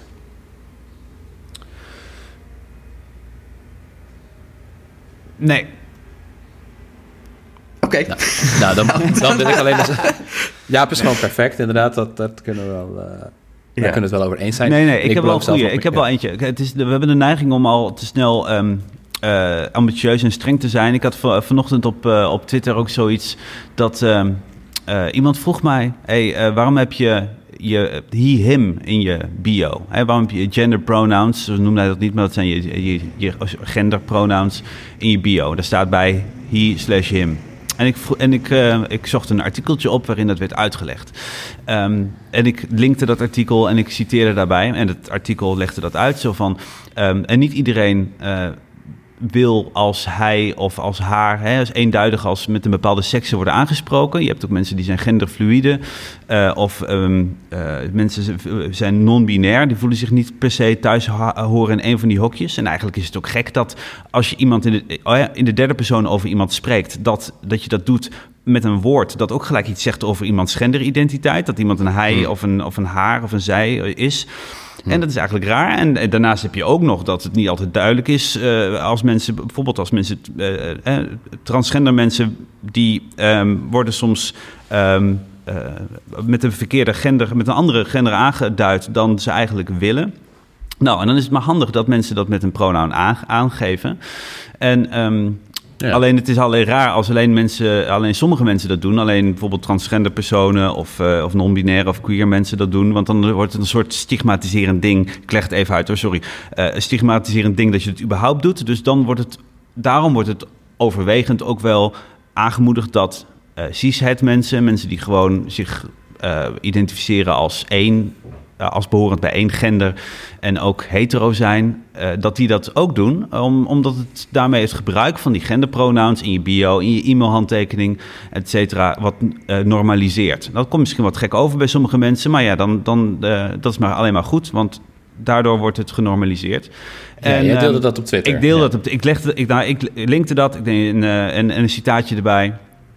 En toen zei hij van, eh, ja, kun je dat niet, eh, eh, kan het niet wat korter? En ik zei, nou, dan kost het mij al meer tijd om het uit te leggen dan het jou kost om te lezen. Hij zei, ja, ik heb ook weekend. Ik zei, ja, en ik niet dan. En hij, hij zei van, ja, nou, ehm, eh, ja, ik dacht, ja, het is jouw dingetje in je bio. Dus, eh, nou, toen blokte ik hem. Ik denk van, ja, als iemand gewoon meer, eh, een eigenlijk alleen maar een groter beroep doet op mijn aandacht, terwijl je ook een beetje zelf kan investeren als je iets Ja, wil je, weten. je bent niet zijn persoonlijke zoekmachine. Nee, en ik denk van, flikker maar op. Ik bedoel, of, sorry, dat is ook stom taalgebruik misschien. ehm, maar ik denk... Stom ook. Tief, ik zei ook tief op, maar hoe dan ook. Dat is ook zo makkelijk om dan gelijk boos te zeggen... en eh, zo'n holier than thou attitude aan te, aan te jezelf aan te meten. Terwijl mensen op, eh, nou ja, op onze Discord eh, community zeiden van... nou, je mag misschien wel iets meer geduld hebben om, om mensen erin mee te nemen. En toen heb ik hem geunblocked. Ik heb het uitgelegd. Het verhaal wat ik net vertelde heb ik uitgelegd. En toen zei hij, oh ja, ik... eh, mijn partner legde het ook net uit. Hij zei dat ik een beetje lomp was. Maar ik snap het nu. En hij en ook iemand anders die aan het meeluisteren was... die zette vervolgens ook zijn genderpronouns in zijn Twitter-bio. Terwijl ik dacht dat het een troll was die alleen maar een beetje zat te zuigen. Was het iemand die gewoon wilde weten hoe het zat... en gewend is om gewoon het te vragen op Twitter... en wilde dat je het uitlegt... in plaats van dat hij een. Engelstalig, Engelstalig artikel moet lezen... wat ook niet zo heel erg raar is. Dus ehm, humility, gewoon wat bescheidener zijn... en wat geduldiger zijn. Ook met eh, mensen die eh, nog niet zo progressief zijn... maar wel een bepaalde minimale eh, interesse en nieuwsgierigheid aan de dag leggen... en best meegenomen willen worden in dat verhaal. Nou, dat is... ehm, Ja, valt veel wat- voor te het, is makkelijk om, eh, het is makkelijk om defensief en zelfgenoegzaam te worden wanneer iemand niet op dezelfde hoogte is als jij, of net zo ver is in zijn, eh, in zijn gevoeligheidstraining, zullen we het maar noemen. Ja. Maar ehm, juist wij als witte mannen die eh, het, het relatief het makkelijkst hebben in dit soort situaties, er wordt zelden getwijfeld aan ons gezag, aan onze genderidentiteit, we hoeven onszelf er veel minder over te verantwoorden. Ehm, is het een beetje ook aan ons om het stokje over te nemen van antiracistische activisten, van genderactivisten, om andere witte mensen in onze omgeving, vooral witte mannen, eh, daarin te onderrichten. Ja. Dat, dat, daar moeten wij hard ons best doen. En vooral ook vrouwen van kleur, die, wat zegt eh, eh, Kelly Mostert ook op, eh, op de Discord. Die zegt, er moet een vrouw van kleur dan ook altijd dat geduld hebben bij dat soort vragen om uitleg. Nee, en ik snap volkomen dat ze dat niet hebben. Die hebben daar geen tijd voor. Die hebben dit namelijk al 300 keer gedaan. En eh, eh, misschien heb ik daar dan een beetje van... ik heb daar ook respect voor als ze zeggen, als ze daar geen, geen zin in hebben. Maar dat wil niet zeggen dat wij ook gelijk zo ongedul, eh, ongeduldig moeten zijn. Of ook dat wij ongeduldig moeten zijn. Want wij kunnen, andere mensen kunnen dat stukje overnemen en, en dat eh, educatieproces overnemen. Want ik wil niet zeggen dat vrouwen van kleur daar geen geduld voor hebben. Dat, het- mijn punt is juist dat ze dat al heel veel hebben gedaan. En eh, Ze hebben meer geduld dan wij. ja, zeker, zeker. Ik bedoel, het is- het bleek hier wel uit. Ik, had al, ik heb het misschien één keer uitgelegd op Twitter aan iemand, of twee keer. En nu was ik al eh, eh, na één, één vraag extra die ik wat te eh, gemakzuchtig vond, gooide ik wel iemand op het blok. Terwijl dat iemand was die bereid was na enige uitleg een eh, genderpronouns in zijn bio te zetten en dit fenomeen te verspreiden. Nou, ik kon mezelf voor mijn kop slaan. Ik bedoel, wat, eh, wat, wat, wat een arrogantie om dan gelijk, als het even kan, in, hoog in de boom te gaan zitten. En dat is echt, ik vond het van mezelf echt gênant. En ehm, eh, ja, dat is ook een valkuil die je dan hebt als, nou ja, die ik in ieder geval heb. Dus weer, weer wat Ja. geleerd. Ja, nou, ik, ik wil zeggen, ik denk dat ook het, het idee van geduld hebben en het nog maar een keer uitleggen, ehm, dat heeft ook wel rechtstreeks te maken met hoe vijandig je aanvankelijk wordt, eh, wordt benaderd. En ook in die zin is het voor ons veel makkelijker om dat geduld op te brengen, omdat de aanvankelijke vijandigheid waar wij mee worden benaderd lang niet zo, die, die, die, die is volstrekt niet vergelijkbaar met de vijandigheid en de hatelijkheid en de agressiviteit waarmee Ehm, vrouwen, vrouwen van kleur, mensen van kleur in het algemeen, ehm, eh, seksuele minderheden eh, ehm, hè, eh, worden, worden benaderd. behandeld. Ja. en worden behandeld. En, en Ja, ik was een keer... eh, een, kijk, het voorrecht, het voorrecht wat wij hebben om ehm, als vanzelfsprekend, of dat terecht is of niet, maar als vanzelfsprekend als een autoriteit gezien te worden, is iets pervers en moet uiteindelijk uitgebannen worden. Maar tot die tijd is het misschien dan juist, zoals jij zegt, Jaap, eh, je verantwoordelijkheid om ja, die positie dan maar aan te wenden om ehm, je hard te maken en het, in, het uit te leggen en eh, het argument te maken eh, waarom dit belangrijk is. Yes. Ehm, Hè, het is misschien een onrechtmatig verkregen goed, dat, die gezagspositie. Maar zolang je hem hebt en zolang die ja, toch in een onvolmaakte samenleving eh, waarde bezit, moet je die waarde dan maar te gelden maken voor waar je wel heen wil. En, eh, maar, dat, maar dat, is een, nou ja, dat is een complexe positie. En dat is niet iets waar je ehm, gemakzuchtig over moet, moet, moet denken. Ook Nee. niet omdat, ehm, nou ja, zolang je, zeg maar, zodra je eh, ja, misschien wat te enthousiast wordt daarover. Hè, in, in jezelf dreigt te vergeten dat jouw gezag hier eh, voor een deel bewust, eh, rust op een, op een misverstand over dat gezag. Dan, ja, dan glij je zelf ook weer in misschien een te ehm, comfortabele en een te onnadenkende positie daarover. Dus daar is een. Ja, als, je, als je niet voor jezelf ook voortdurend feedback organiseert, eh, kritiek organiseert, eh, om jezelf scherp te houden, dan, dan doe je het ook mis. Maar goed, dat is een lastig punt, maar wel Ja. iets waar je denk ik het eh, gewoon over moet hebben. En, Dat en- maakt het ook vooral- zo, ri- zo risicovol om een podcast te doen met drie witte mannen. Omdat je jezelf dan structureel uitsluit van die feedback en van die kritiek. Ja, exact. En dat Ja. is daarom ook een reden waarom je een, een diversere en inclusievere groep wilt hebben dan wij drieën. Desalniettemin, blijf de podcast luisteren. We doen ons best.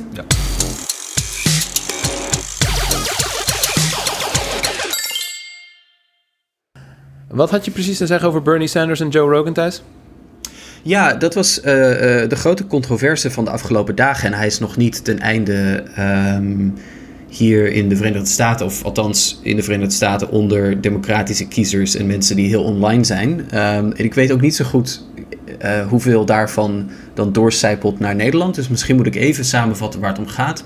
Joe Rogan, eh, de populairste podcast-host in de Verenigde Staten. Eh, heeft wel eens gezegd dat hij op een goede aflevering iets van 30, 30 miljoen downloads heeft. Ehm, Wauw. eh, zij in een gesprek met Barry Weiss, ehm, columniste voor de New York Times. Ehm, en eh, nou, eh, Barry Weiss vind ik ook niet zo'n prettige denker en dan druk ik het heel mild uit. Maar zij in een gesprek met Barry Weiss die hem vroeg... Hey, op wie zou jij stemmen? Want Joe Rogan zegt dat hij links is. Ik heb, zegt, het, eh, ik stem- clipje, ik heb het clipje paraat. Zal ik hem anders even laten horen? Ja. Oh, wat fijn. Ja, ik wil heel graag het clipje Maar- horen. ja. Even in de cassette erin doen. Who are you going to vote for in the primary? I think I think I'll probably vote for Bernie. Him as a human being, when I was hanging out with him, and Yeah. I, I believe in him. I like him. I like him a lot. What Bernie stands for is a guy who, well, look, you could you could dig up dirt on every single human being that's ever existed if you catch them in their worst moment and you magnify those moments and you cut out everything else and you only display display those worst moments. That said, you can't find very many with Bernie. He's been insanely consistent his entire life. He's basically been saying the same thing, been for the same thing his whole life.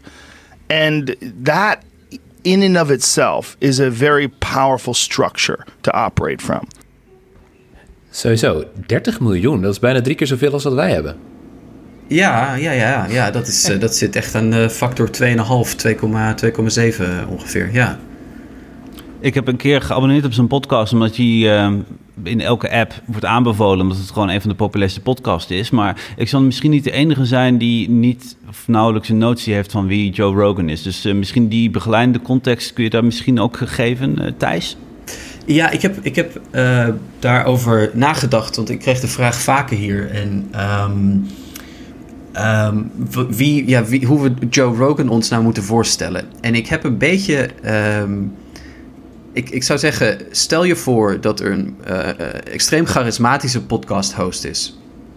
Die met de filosofie van de Post Online gewoon aan iedereen een platform geeft. Met name ook aan mensen die ehm, vol met eh, de meest akelige en slechte en eh, ondoordachte en al lang geleden ontkrachte ideeën zitten. Ehm, met het wereldbeeld van René van der Gijp over wat een man is. Ehm, en, en uit die combinatie eh, de populairste podcast-host van de Verenigde Staten is geworden. Ehm, en dan met, ehm, ja, met, met misschien de politieke opvattingen van vrij links, zeg maar. Ehm, en die heeft dus gezegd: Ja, ik zou op eh, Bernie Sanders stemmen. En Bernie Sanders is enkele maanden geleden ook bij Joe Rogan in de podcast geweest. Dat was geloof ik een gesprek van een uur of twee uur. En Rogan zegt: Ja, hij is gewoon extreem consistent. Ik, ik vind, dat, eh, vind dat goed. Eh, daarom stem ik op hem. Ehm, en de controverse die vervolgens daaruit ontstond, was dat Sanders eigenlijk meteen daar een eh, clipje van maakte. Het audioclipje dat Jaap net ook afspeelde. Ehm, en een videootje erbij en dat trots twitterde. En dat zette heel veel kwaad bloed. Want Joe Rogan is, zoals eh, Vice Media schreef... het is een eh, safe space voor het witwassen van extreem slechte ideeën. Ja. Ehm, en Joe Rogan is ook gewoon een, een soort gateway, ehm zeg ik het heel Nederland, Ga- gateway.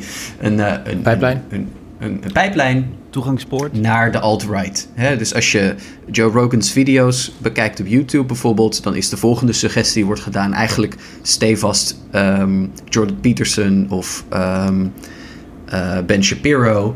Nou, en waar die naartoe vervolgens leiden, dat weten we ook. Dus eh, daar is heel veel kritiek op. Want een Maar linkse hij- hij zegt beweging zou niets ook, te maken eh, moeten willen hebben met... Hm?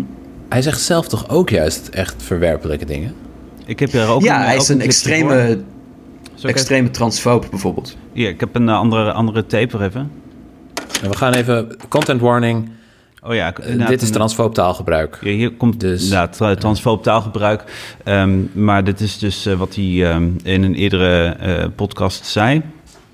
that man who became a woman who Yeah. started fighting in MMA fought two women before ever disclosing the fact that she used to be a man because she said it was a medical issue that had nothing to do with them, which is just shows you how completely insane the logic behind all this. Does this she still fight this? she hasn't in a while. But uh, now everybody knows she lost to a woman who She did? Yeah, who wo- an actual woman who wound up. Uh, yeah, I said actual.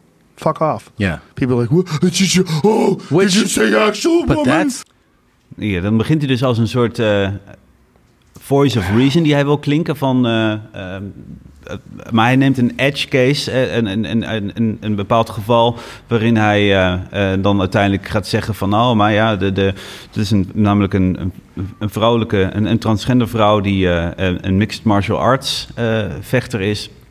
En dat dat geen, geen echte vrouw zou zijn. En met alle argumenten erbij. Maar uiteindelijk mondt dat uit in een, in een soort transfobe tirade. En zegt hij gewoon letterlijk eh, dat dat geen echte vrouw is. En, en, en, en dat soort zaken.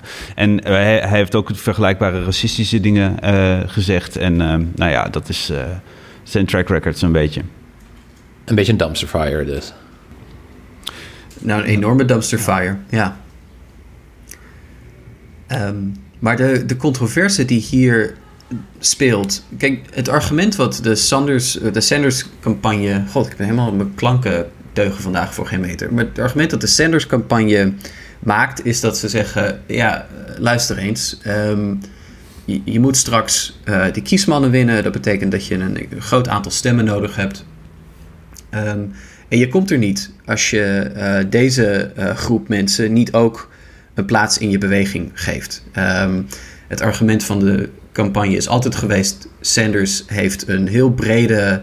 eh, eh, er gaat een heel brede aantrekkingskracht van de persoon Sanders uit, die een heel diverse groep kiezers aan zich weet te binden.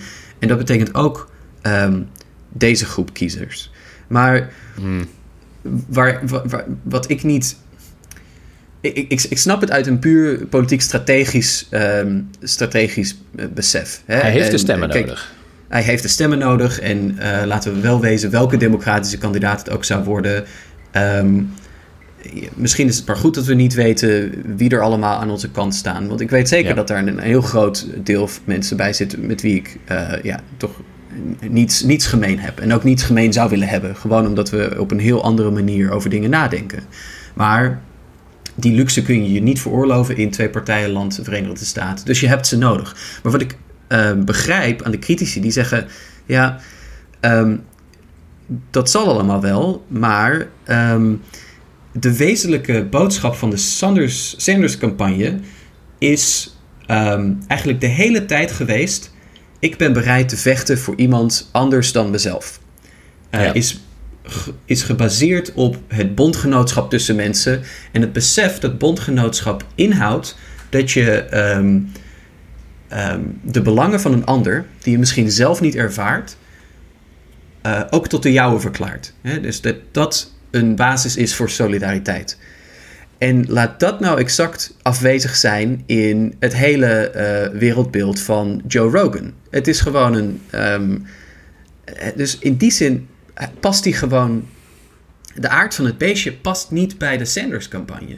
Nee, want hoe kan je, idee hoe kan je van een coalitie bouwen... eh, hoe kan je een coalitie bouwen die gebaseerd is op solidariteit en absolute inclusiviteit als één groep eh, de absolute fundamentele menselijkheid van de andere groep miskent of zelfs actief misgunt? actief misgunt en, en daar extreem neerbuigend en eh, respectloos en, en hatelijk, zoals we hebben gehoord, gewoon over spreekt. En dat is denk ik wat, wat steekt. En, en wat de angst van veel mensen is, is dat ehm, door het binnenhalen van deze groep mensen, hè, door te zeggen bedankt voor deze endorsement, ehm, Sanders ook ehm, ja, toch eh, eh, eh, een beetje meer in de greep raakt van die achterban.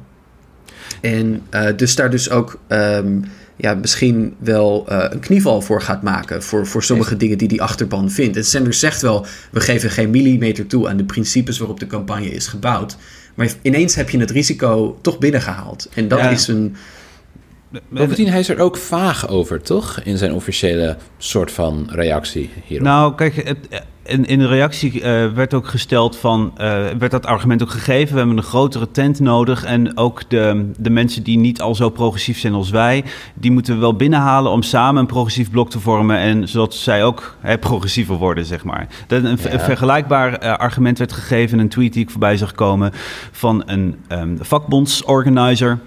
Die zei, ik, eh, ik, ben zelf, eh, ik ben zelf homoseksueel en ik heb eh, in mijn werk als vakbondsorganizer ook de mensen van een vakbond, nee sorry, de, de, de, de, de werkers, de, de arbeiders eh, binnengehaald bij mijn progressieve vakbond, die zelf homofoob waren en die zelfs mijn bestaan eh, deels niet eens erkenden.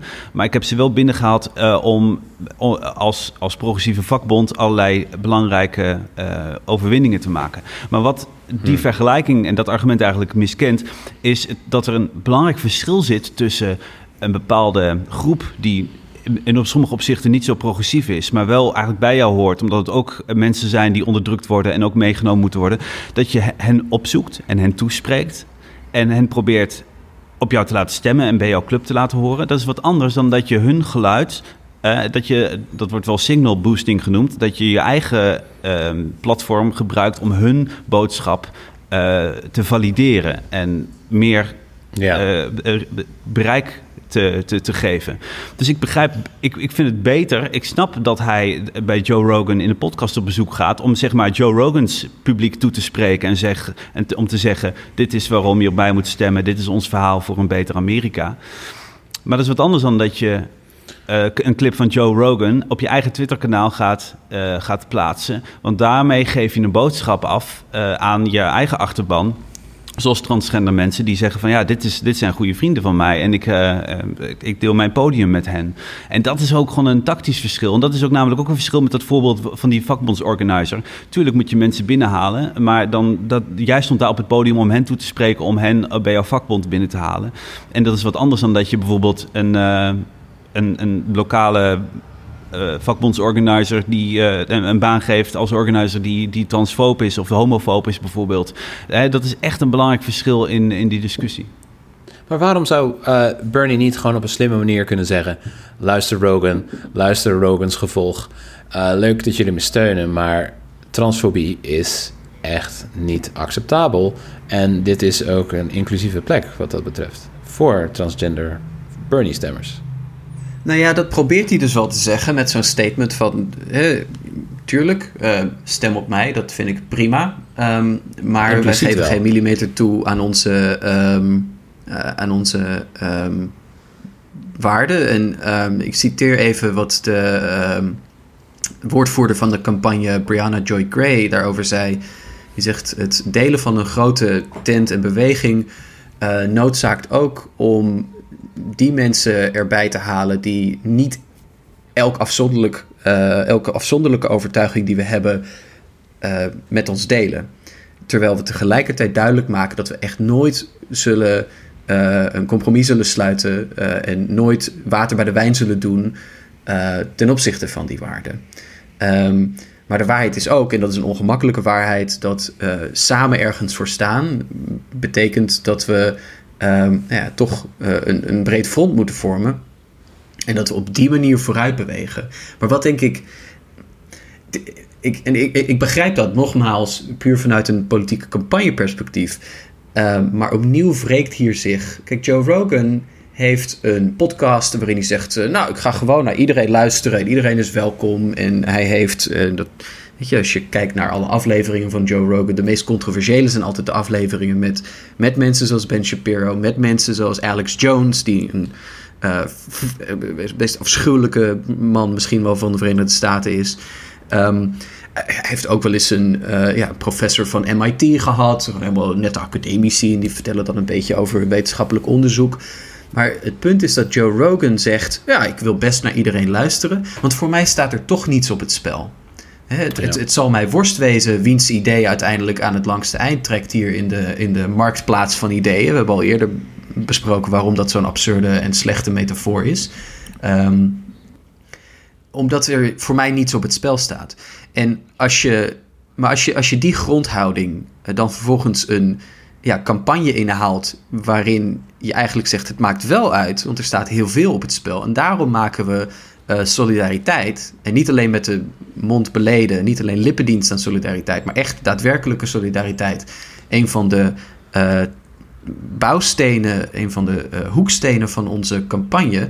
Ja, dat, dat, dat rijmt gewoon niet met elkaar. En je komt niet onder die vraag uit. Ja, een van die, van die wrange, van die wrange dingen is dat Bernie heeft dan wel nu een soort van smet op zijn blazoen door die endorsement van Joe Rogan. Maar van al die Amerikaanse democratische presidentskandidaten, mogelijke presidentskandidaten, zou zijn beleid de materiële omstandigheden die uh, voor, voor kwetsbare minderheden juist het, het meest verbeteren. Echt wezenlijk. Ja. Um, terwijl juist omdat hij geen expliciet afstand nam van het uh, Joe Rogan's endorsement, of niet per se, hij hoeft niet per se afstand te nemen, maar dat hij duidelijk een grens trekt om uh, transgender mensen te beschermen, tweet Joe Biden, of all people, de meest gematigde neoliberale democratische kandidaat die je kan bedenken. Let's be clear. Transgender equality is the civil rights issue of our time. There is no room for compromise when it comes to basic human rights. En dat is natuurlijk mooi gezegd en duidelijk, maar volkomen slap en tandeloos omdat Joe Biden niks zou veranderen. En die zou dus met leden ogen die onderdrukking van kwetsbare minderheden, waaronder transgender Amerikanen, aanzien uh, en misschien zelfs faciliteren met zijn beleid. Ja, ja, exact, exact. Dus er, ja, is daar eigenlijk een enorme paradox um, waar, um, ja, waar, je misschien ook wel niet, niet, niet uitkomt. Hoewel het wel, denk ik, een indicatie is dat um, voor zeg maar, die neoliberale tak van de Democratische Partij diversiteit altijd en, en, en nooit, nooit iets wezenlijks meer is dan, dan tokenism. Hè? Uh, ja. Een, uh, een, een um, nou, dan zeg je, uh, je maakt een mooi statement uh, dat fantastisch klinkt, maar als je dan even onder de, onder de motorkap kijkt of er ook werkelijk iets wordt uh, geleverd, in, zoals daadwerkelijke rechtsbescherming of in termen van gezondheidszorg, dan is er ineens niets. En dan blijkt het een, een laklaagje te zijn geweest. Een dus die is groot met een dun laagje chroom. Ja, dus die hypocrisie is heel stuitend. maar nogmaals, um, whataboutism hè, uh, is, is, niet, is niet de juiste reactie op, uh, op, de, op, de, op de wezenlijke controverse. En, en dus vind ik, ik nee. vind ook niet dat de Bernie-campagne zich daarmee makkelijk, um, zo makkelijk ermee af kan, kan maken. Um, mensen, nee. ik, ik, zag bijvoorbeeld ook mensen tweeten die zeiden van ja, nou, de New York Times geeft een platform aan. Uh, mensen die, die jarenlang hebben. ja, dus dat is nog gevaarlijker.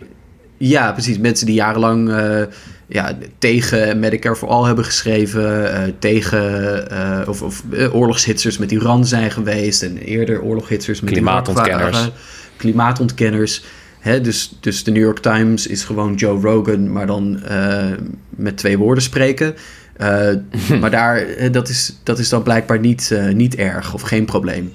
Ehm, dus ja, waar, waar hebben we het over? Maar opnieuw vind ik dat een, een, een, lelijke vorm van whataboutism. die ook niet recht doet aan, aan de zorg, die denk ik terecht is.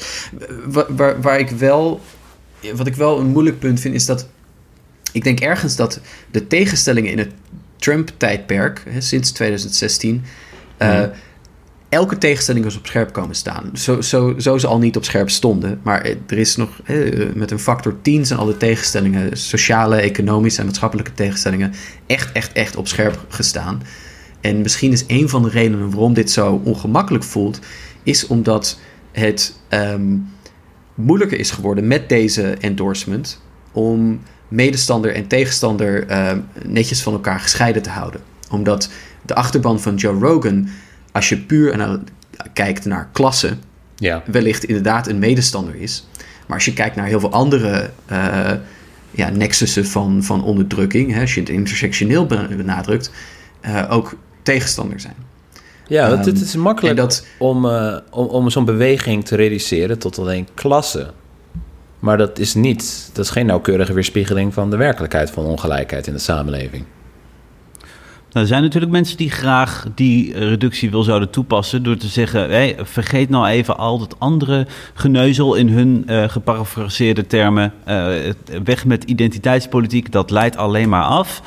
Ehm, eh, de daadwerkelijke as van, waar het om gaat is de as van inkomens- en vermogensongelijkheid. Dus ehm, puur de, de economische as verdient aandacht en eh, de rest eh, is, nou ja, is, is afleiding. klasse, Sophie, Ja, dat is de belangrijkste propageerder van dit perspectief, of een van de belangrijkste in het publieke debat van de afgelopen jaren, is natuurlijk Ewald Engelen. Ehm, eh, Thijs, kun jij dat eens even de korte power duiden? Want eh, ik denk dat we dit varkentje dan ook even moeten, moeten wassen. Ja, Ewald Engelen die heeft... ehm, Wie is Ewald Engelen? Ewald Engelen is eh, hoogleraar ehm, financiële geografie aan de Universiteit van Amsterdam. Prominent lid van de Partij voor de Dieren en ook columnist voor de Groene Amsterdammer. En in die hoedanigheid ehm, slaat... En hij is overigens ook auteur van diverse boeken, eh, waaronder het pamflet Het is klasse, niet identiteit, Suffie. Ehm, en Engelen eh, slaat met, een, met vaste regelmaat op de trom dat eh, al dat geneuzel over gender, al dat geneuzel over seksualiteit, zoals hij dat dan noemt, is, dat leidt alleen maar af van de brede klassenstrijd, van de brede volksbeweging. Identiteit is de dood in de pot van linkse politiek. Dus moeten we maar gewoon even onze bek houden en eh, het alleen nog maar over klasse hebben, want zo bouwen we een brede linkse beweging, hè, een brede linkse volksbeweging. Ja, er steekt ook Ehm, achter dat we een, eh, een, een impliciet dat we een grote witte stille arbeidersbeweging is die, eh, die vooralsnog een beetje rechts stemt, maar die we gewoon weer moeten mobiliseren omdat ze simpelweg niet doorhebben dat ze arm zijn. Ja, nou en het is dus zo'n brede volksbeweging dat iedereen die niet een witte man is, het zout der aarde en in de pauw werkt, eh, maar gewoon zijn bek moet houden over wat eh, hun problemen zijn. Want ja, we zijn wel een brede volksbeweging, maar er is geen ruimte voor eh, de problemen waar jij specifiek mee te maken hebt. Want dat, ja, dat kunnen, we natuurlijk, dat kunnen we natuurlijk niet doen. Dat is een beetje de gedachte die er volgens mij achter ligt. En, eh, Terwijl is, juist, eh, als je kijkt naar de achterban van Bernie Sanders, die is waanzinnig divers. Hij is populair bij, eh, niet het meest populair bij alle minderheidscategorieën, maar erg populair. Ja, bijzonder, bijzonder populair. En de, de meest diverse achterban ehm, van, van welke kandidaat dan ook. Sowieso. Ja, ja. Maar het argument van Engelen is in feite dat hij zegt... ja, klasse, klasse ehm, gaat boven alles. Ehm, en, maar het is, een, het is een heel reductionistisch een, eh, perspectief. Want hij doet net alsof... A, hij doet net alsof de arbeidersklasse dus een homogene groep is van... laten we zeggen, witte mannen. Ehm, alsof in 2020 de arbeidersklasse niet juist een diverse eh, groep mensen is. Waar heel veel vrouwen bij horen, waar heel veel eh, niet-westerse ehm, Nederlanders bij horen. Ehm, waar, eh, dus, dus alsof. Dus hij heeft een soort mythisch jaren 50 beeld, geloof ik, van, van die arbeidersklasse. En hij zegt ook, ja, het, het, eh, de, de inclusieve taal jaagt die arbeidersklasse weg. Alsof die arbeidersklasse niet zelf in feite de Ja. aanleiding is voor die meer inclusieve taal. Dus er zit gewoon een fundamentele denkfout. Ehm, en ten tweede is, wat volgens mij helemaal verkeerd gaat, is dat hij ehm, suggereert dat je dus geen brede volks, dat je dus alleen een brede volksbeweging kunt hebben als je eh, uitsluit. Wat ik ook een heel merkwaardige Uitwist inderdaad eh, ook. En uitwist, ja. Dus zegt van ja, laten we het maar even niet over hebben. Ja, nee, laten we het er maar even wel over hebben. Want anders ben je dus geen brede volksbeweging. En dan, en dan eh, Engelen mag graag zeggen... die eh, linkse mensen die het belangrijk vinden... om over meerdere dingen dan alleen klassen te spreken... namelijk ook over ehm, gender en seksen en die zaken... ehm, en racisme... Ja, die staan een brede volksbeweging in de weg. Maar het, is ook, het is de pot. Bullshit. Het, het is een volstrekt. Het is bullshit. En het is een volstrekt valse beschuldiging. De enige die het in de weg staat, lijkt me Ewald Engelen. Die week na week na week deze beschuldiging eh, op de grote En platformen het, die het is zo eh, want er doet. zijn zoveel mensen die er meer verstand van hebben dan hij.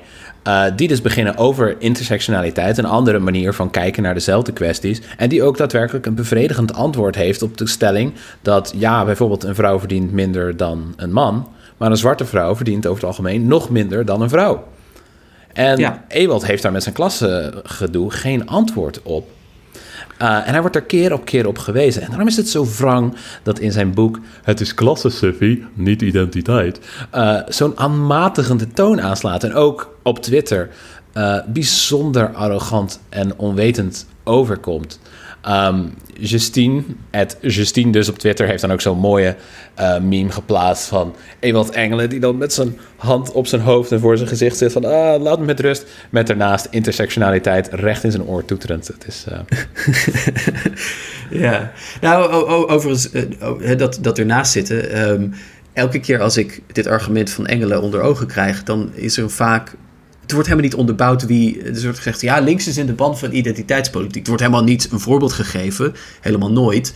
Um, maar ik vroeg hem op Twitter naar een voorbeeld. En toen zei hij ja, bijvoorbeeld de Green New Deal uh, van Alexandria Ocasio-Cortez is een voorbeeld van niet-identiteitspolitiek. Dat is een brede volksbeweging. Dat is echt dat is lulkoek. Want als je ook maar één blik op dat document werkt, er staat, hè, er staat uh, uh, het, is een, het is een hartstikke inclusief en intersectioneel perspectief op het probleem van klimaatverandering. Yes. Waar klasse, racisme en al die zaken um, met elkaar in een logisch verband worden behandeld. Uh, en ook een heel ambitieus programma voor wat er moet worden gedaan. Hè? Van, van woningbouw tot, um, uh, tot herstelbetalingen, et cetera, um, worden daar voorgesteld. Omdat deze problemen dus intersectioneel zijn. Omdat ze niet zijn te reduceren tot een heel uh, star en, en, en smal perspectief op klasse. Wat Engelen kennelijk graag wil hanteren.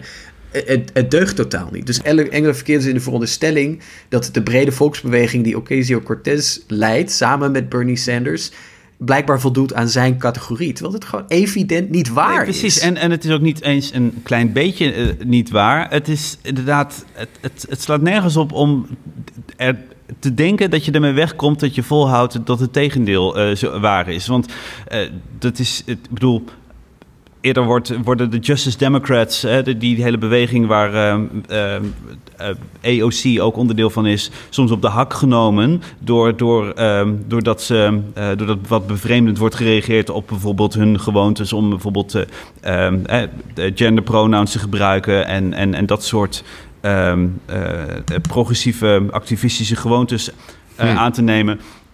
Die, uh, die, hele beweging is juist een verademing als het gaat om uh, intersectionaliteit. En het geldt bijvoorbeeld ook voor uh, Extinction Rebellion en nieuwe. ik bedoel, dat moet ook nog beter. Maar over het algemeen. En je ziet ook dat, ehm, dat die jonge klimaatactivisten. Um, die gingen ook met, met, met z'n vijven tegelijkertijd op de foto. En die werden terecht boos dat de, de enige. Nou, in ieder geval was er nog één. Afrikaanse eh, de, eh, klimaatactivist. Ehm, eh, in ieder geval de enige van het Afrikaanse continent. eh, van een fo- persfoto werd afgeknipt. Eh, eh, daar, eh, daar kwam terecht protest op, omdat het namelijk een, een juiste beweging is die, die eh, niet alleen maar gaat over eh, milieu en klimaat, maar ook over bijvoorbeeld landrechten en, en racisme. Ehm, eh, dus Ja. Ik wil er ook niet... ik bedoel, dit is, dit is ook wel een beetje een onderwerp voor een andere aflevering. Maar racisme is een soort van noodzakelijk kwaad binnen het kapitalisme. Ik bedoel, je hebt een legitimering nodig... waarom je hele andere bevolkingsgroepen uitbuit.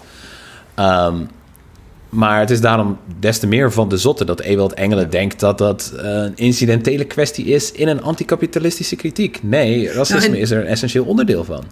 Bo- bovendien is het ook, is, is de, er zijn die materiële omstandigheden van bijvoorbeeld transgender mensen eh, vaak veel erbarmelijker dan die van de doorsnee burger. Ehm, ze hebben ook, zoals Kelly aangeeft op Discord, een, een heel hoog zelfmoordpercentage.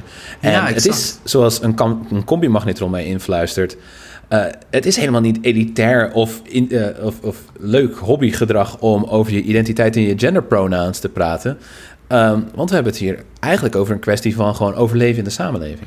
En maar dat is ook het, Ja, het stomme, ja. eh, ook het, het, het, het, het, het, het boosmakende van de strategie van, eh, van Engelen. Eh, hij zegt in feite eh, dat links probeert eh, één front tegen het kapitalisme te vormen, maar dat de, de een soort fringe groep van ehm, eh, verwaande ehm, progressieve of intellectuelen of wat dan ook, eh twee spalt zaait door het ook over eh, eh, een niche-onderwerpje zoals racisme en validisme en seksisme te hebben.